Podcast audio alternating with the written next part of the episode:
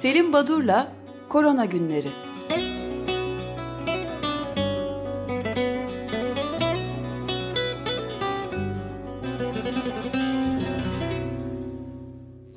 Günaydın Selim Badur, merhabalar.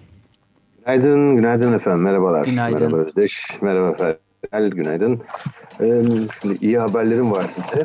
Ee, birinci haber, hani korona günleri, e, korona ile ilgili haberler ama e, bunun dışına çıkmama izin verin. Bir müjdem var ee, size. H beş N sekiz, bununla ilgili sorunu duydunuz mu bilmiyorum. Ee, yeni bir kuş gribi etkeni e, ve birdenbire Avrupa'da ciddi bir yayılma olmaya başladı. Aslında on altı Ekim tarihinde Avrupa C D C, e, hastalık kontrol ve e, kontrol merkezinin ve önleme merkezinin, E C D C'nin bir raporu var. E, Avrupa ülkelerinden Belçika, Danimarka, Fransa, Almanya, İrlanda, Hollanda, İsveç ve İngiltere'de bir virüsün, bir influenza virüsünün e, e, tehlikeli bir şekilde yayıldığını hayvan çiftliklerinde bildirdi. E, ama e, bu virüsün ne olduğunu e, daha ayrıntılı öğrendik bu geçen sürede. Şimdi influenza virüsleri iki grupta e, değerlendirilebiliyor e, hastalık yapma şiddetine göre. Bir tanesi H P A I diye kısaca söylenen High Pathogenic Avian Flu, etkenleri avian influenza, diğerleri low olanlar. Bu yüksek patojeniteye, hastalık yapma e, şiddeti yüksek olan e, kuş gribi etkenlerinden E beş N sekiz daha insanlarda yok. İnsanlarda olmadığı için de eğer bulaşırsa çok hızlı yayılır koronavirüs gibi. Bunlar e, dikkati çekmişti. Ama şu son beş gün içinde önce İngiltere'de hindi çiftliklerinde e, bir sorun ve çok hızlı yayılması söz konusu oldu. yirmi beş bin hindi imha edildi. Ee, dün de Fransa'da e, ördek çiftliklerinde ki e, günden bugüne altı bin kadar ördek e, imha edildi. E, böyle bir sorun var. Henüz insana bulaş yok ama e, bir acil durum ilan edildi. E, bu kuş gribi, yeni kuş gribi etkeniyle ilgili olarak. Orada bu ördek. Bir şey soracağım. Bu ördek çiftliği dediniz. Ördek mi, kaz mı? Yani kaz ciğeri yapılmak için de... Ee, evet, haklısınız, özür dilerim. Açısından. Düzeltiyorum, kas. Evet, kaz ciğeri yapmak için, doğru. Vakıra için. Ben size bir şey sorayım. Peki, hani bu kazların örnek... ayaklarını çiviyle çakıyorlar, sonra evet, boğazlarından evet, da hortum sokarak besliyorlar. Evet, o evet. Huniyle besliyorlar. Bu gayet çok ciddi tepkiler vardır. Bu hayvanların imha edilmesine hayvanlar etkisiz hale getirildi denebilir mi sizce? İmha edilmeleri. Tabii. Etkisiz imha hale getiriliyor. Evet, yani e, imha etmek bir sert bir deyim oluyor. Öteki daha yumuşak herhalde. Belki bizim de öyle evet. kullanmamız lazım. Hayvanlardan giderken ben tekrar koronavirüse dönüyorum. Yunanistan Sağlık Bakanlığı'nın bir raporu e, çıktı. Avrupa e, Hayvan Kontrol Ünitesi'ne, Dünya Sağlık Örgütü'nün hayvan sağlığı bölümüne yazılmış. Polonya'dan sonra e, Batı Avrupa ülkelerinde görülen ve sizin sık dile getirdiğiniz bu bizonların e, etkisiz hale getirilmesi konusu e, Yunanistan'da da e, gerçekleşecekmiş. Çünkü orada da bizon çiftliklerinde bir sorun oluyor. Şimdi koronavirüslere geçelim. Koronavirüsle ilgili e, pazartesi günden bu yana üç e, günde bir milyon sekiz yüz bin kadar yeni olgu bildirildi dünyada. E, rakamlara hiç e, değinmeyeyim, boğmayayım insanları. Ama e, günlük ortalama altı yüz altı bin e, olgu e, bildirildi. Toplam olgu da altmış dokuz milyona yaklaşmış durumda. E, bu arada e, ilginç bir haber. E, beni biraz hani tarihte bugüne götürdü. E, sekiz Aralık günü Donald Trump bir e, kararname imzaladı Beyaz Ev'de. Bu kararnamede şöyle bir e, e, bilgi veriliyor kararname ile ilgili. Amerika Birleşik Devletleri'ndeki bütün kadın, erkek ve çocuklar e, koronavirüs aşısı yaptırmadan önce e, Amerika'da üretilen aşılardan aşıların e, yurt dışına ihracatının engellenmesi. Şimdi bu ilginç bir konu ve bu birdenbire bana e, benim griple e, ilgili e, bazı makalelerde falan da kullandığım bir örnek vardı biraz tarihçeden bahsederken. Bu durum bin dokuz yüz yetmiş altı yılında oldu Amerika'da. E, Gerald Ford başkan iken e, Amerika'da Fort Dix'te, New Jersey'de e, bir askeri kışlada H bir N bir influenza virüs salgını oldu. E, bu bin dokuz yüz on sekiz İspanyol gribindekiyle benzer antijenik yapıya e, sahip H bir N bir virüsü. E, o tarihsel bilgilerden e, korkularak acaba bu kadar çok insanın hayatına mal olacak diye bir aşı kampanyası başlatıldı Gerald Ford döneminde bin dokuz yüz yetmiş altı yılında. Ee, Şubat ayında başlamıştı e, kışladaki salgın. Daha sonra e, bir karar aldı ve Mart ayının sonunda e, Amerika Birleşik Devletleri e, kitlesel aşılamaya geçil, geçti. E, bu arada e, Gerald Ford bir e, e, yasa çıkartmıştı. Bütün Amerikalılar aşılanmadan hiçbir aşı Amerika Birleşik Devletleri toprakları dışına çıkamaz diye. Benzer evet. bir e, kararnameyi de koronavirüsle ilgili Donald Trump imzalıyor. Bu aslında e, belki biraz hani her ülkenin kendi aşısını e, üretmesi ya da e, ulusal aşı stratejilerinin geliştirilmesinin önemini bir açıdan ortaya koyan e, bir e, gelişme. Çünkü eğer çok daha acil, şu anda yaşadığımız durumdan da acil, daha ölümcül, yüksek oranda insanın öldüğü bir takım salgınlar ortaya çıkarsa, bunların aşısını siz yurt dışından parayı bastırırım, alırım yaklaşımının bazen çok gerçekçi, çok doğru olmadığını gösteren bir durum. Tabii parasal nedenler gerçekten rol oynuyor. Şimdi biraz acı bir haber vereyim size. Dün itibariyle Amerika Birleşik Devletleri henüz Pfizer-BioNTech aşısının onayını vermedi. F D A verecek bu onayı. Raporu yayınladı web sitesinden. Bugün yarın kararını da açıklar. Ancak İngiltere, daha sonra Bahreyn ve yine iki gün önce Kanada onay verdi. Kendi ülkelerinde bu aşıyı kullanıma sokacaklar. Amerika'da daha onay almadı dedim ama internetten aşı satışı başlamış. bin euro dozu. Ee, ve e, bu, bu durumda e, hani e, deniyor ki iyi de internetten sipariş verdiğiniz ürünün e, hani doğru mu ürün olduğu, e, size ulaşan ürünün e, hani gerçekten e, sağlıklı, bildik e, onaylı bir aşı olup olmadığını bilecek misiniz diye sorular var. E, ama böyle kara borsaya, kara borsa demeyeyim de internetten satışlarına başlanmış Pfizer aşısını ve e, tanıtımında da her ülkeye yollayabiliriz yazıyor. Buradan e, Türkiye'mizden de belki talepler olur. Çünkü insanlar e, aşı diyorlar. E, henüz yok diyorsunuz. E, hadi canım sende vardır bir taraflarda, bir çekmecende falan diyorlar. Böyle bir şey yok tabii. Şimdi Türkiye'deki e, durumlara bakıp... Dozu bin avro dediniz öyle mi? Evet, dozu bin avrodan e, satılıyor internetten.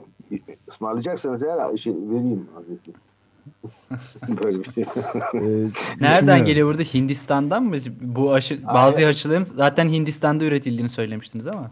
E, evet hayır bu yani üretim yerini bilmiyorum bu gelecek aşının. Yani Pfizer'in aşısı Avrupa'da da Amerika'da da üretiliyor.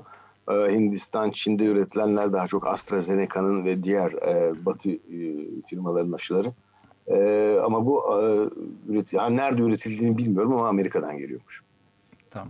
Şimdi bir başka nokta, Türkiye'deki haberlere baktığımız zaman Sağlık Bakanı'nın açıklamaları yoğun bakımlar ciddi yük altında, vaka sayımız bir buçuk milyonu aştı diye bir açıklama yaptı bakan. Toplam test sayısının yirmi milyona ulaştığını, özellikle günlük vaka sayısına Nisan ayından beri beş kattan fazla, vefatlarda, kayıplarda ise yüzde elli beş artış bulunmaktadır. Hani işler Ee, oldukça e, kötü gidiyor aslında. Hatay, Adana, Sivas, Samsun, Antalya, Mersin ve Ordu'da vaka sayılarımız artmaya devam ediyoruz dedi. Ee, Türk Yoğun Bakım Derneği'nin bir açıklaması var. Uçurumun kenarındayız diyor yoğun bakım çalışanları. Ee, yeni e, yoğun bakımlara ihtiyacımız var. Ee, ve bu yeni yoğun bakımlarda çalışacak uzmanlara da acilen ihtiyacımız var. Bunun altından nasıl kalkılacak kısa vadede gibi Ee, oldukça gerçekçi ama çarpıcı bir açıklama.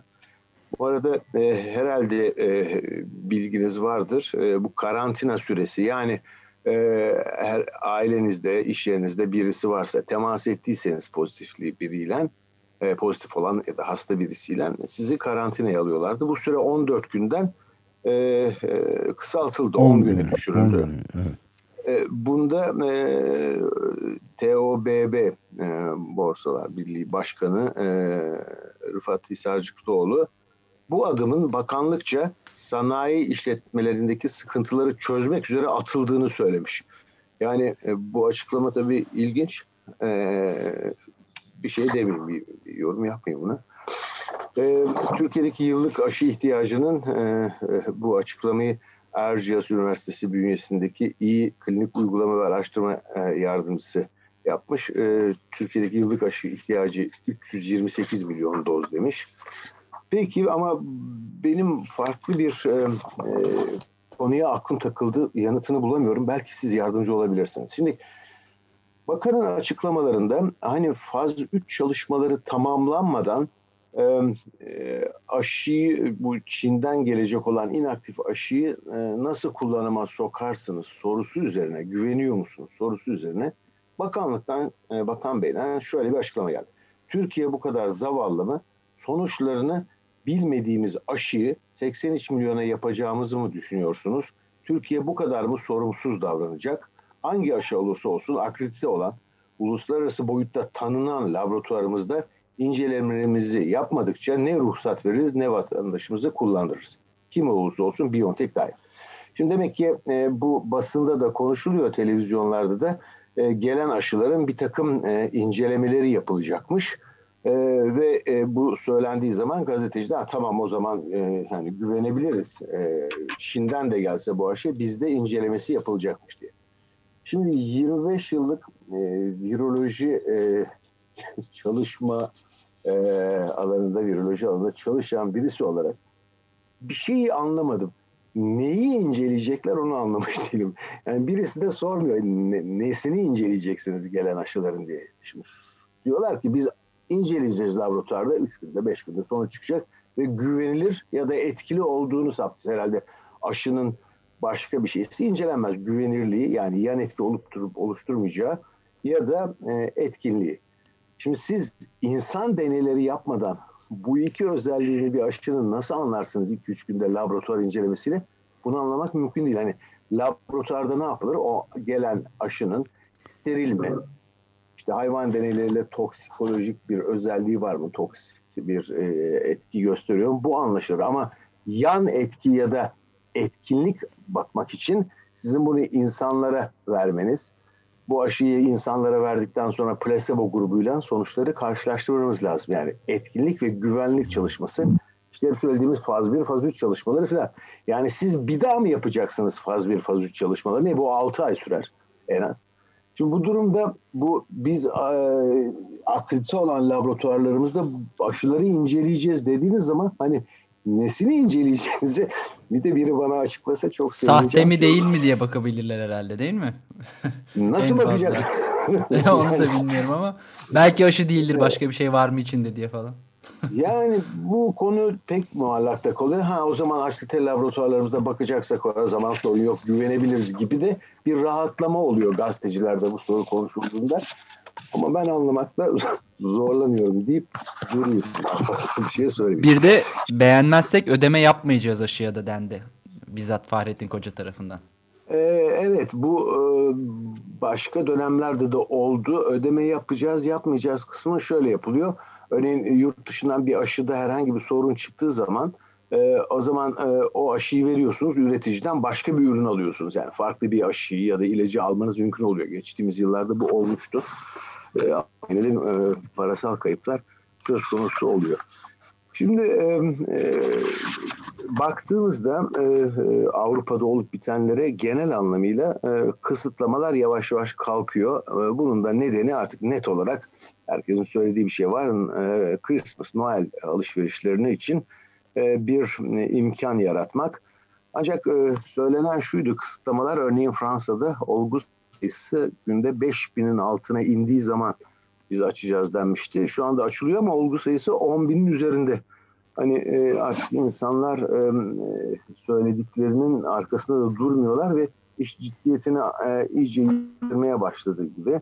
E, e, Salı günü e, biliyorsunuz Avrupa'da aşılama başladı. E, ilk aşılacak kişi işte doksan yaşında Margaret Keenan isimli bir e, kadın. E, kendisi hastanede farklı nedenle e, kalıyormuş herhalde. E, bunu niye söyledim? Çünkü İngiltere'de ilk aşılanacak grup seksen yaş üstü. E, bunlar başka bir nedenle e, hastanede bulunan e, kişilerden seçiliyor. Eğer o hastanede e, aşı yapılacak hastanede bu özellikle bir hasta yoksa o zaman o hastanenin sağlık çalışanları aşılanacak. E, ama sağlık çalışanlarına ait bir takım e, o ilginç durumlara da birazdan değineceğim. Şimdi e, ekonomi Nobel'i alan Esther Duflo vardır, Fransız. Onun bir açıklaması var. Küresel donanım ve sağlık krizi yaş- e, küresel boyutta E, sağlık krizi yaşanırken e, uluslararası dayanışma kesinlikle olmadı. E, bu çok kötü bir gelişme. E, bu işbirliği e, hiçbir şekilde gerçekleşmedi ve bir e, gelişmiş ülkeler için bir dram, bir e, gelişmiş ülkeler için bir utanç kaynağıdır bu durum diye bir açıklama yapmış. E, bu doğru çünkü e, bir anket yapılmış Dünya Bankası tarafından yirmi sekiz orta ve düşük gelirli Ee, ülkenin ailelerin yüzde altmışının aylığının çarpıcı bir şekilde yaşamlarını etkileyecek bir şekilde azaldığı hesaplanmış. Eğitim açısından da altı virgül sekiz milyon adolesanın, e, gencin e, eğitimlerini, okullarını terk ettikleri hesaplanmış. Yani işin sosyal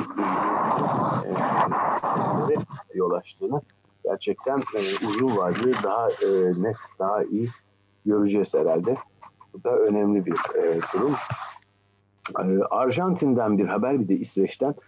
E, Arjantin'de dünyanın e, en uzun e, kısıtlamalarını yapan ülke. yedi aydan beri bir takım yasaklar var. İşte geceye sokağa çıkma, lokantaların açık saati gibi.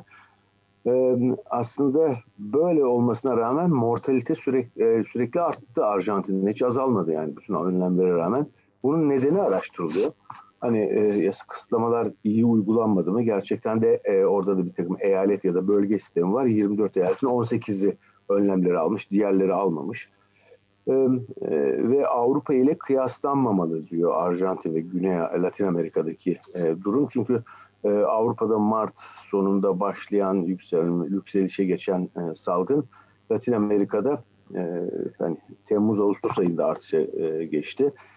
Yoğun bakım reanimasyon yataklarına baktığınız zaman Fransa'da yüz bine on altı virgül üç, Arjantin'de üç virgül üç yoğun bakım.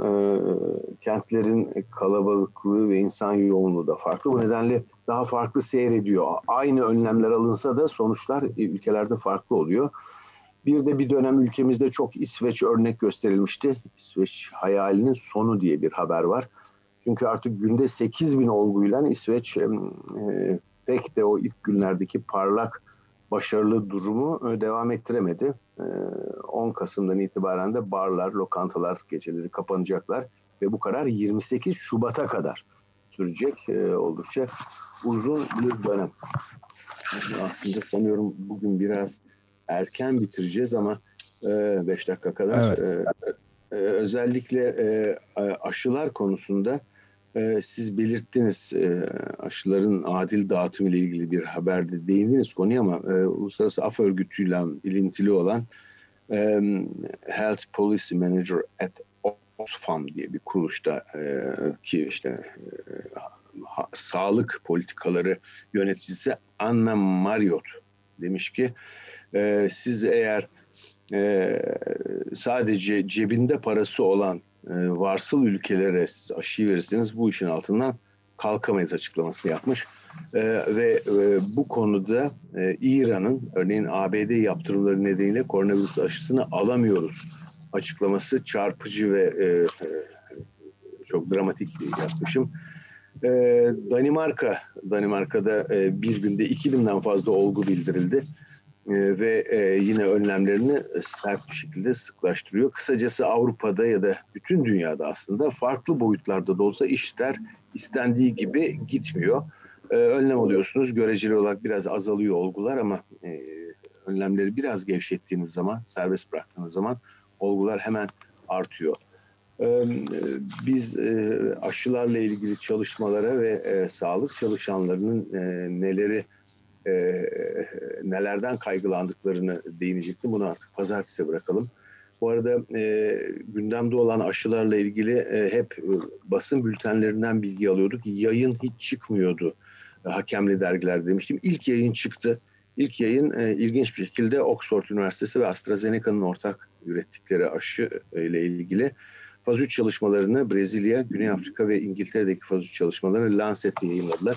Buna değinmemiz lazım. Bir de antiviralle ilgili gelişme var. E, bir ilaç bulundu ilk kez e, etkili olabilecek. Ona da e, en azından e, derseniz adını vereyim. E, e, Molnupiravir isminde bir ilaç. Bir antiviral. Bunun da artık pazartesi konuşuruz. Son bir bilgi de Cuma günü önce sağlık programında Profesör İhsan Gürsel'i ağırlayacağız. İhsan Gürsel Bilkent Üniversitesi'nde Türkiye'de aşı üreten bana kalırsa en ciddi, en sonuca yakın, en bilimsel çalışmaları yapan ekibin başındaki bir öğretim üyesi, bir araştırıcı. Ben burada durayım. Size iyi yayınlar ve şimdiden çok teşekkür olarak ederiz. Görüşmek üzere. Görüşürüz. Görüşmek sağ olun. Teşekkürler. Teşekkürler. Yeah.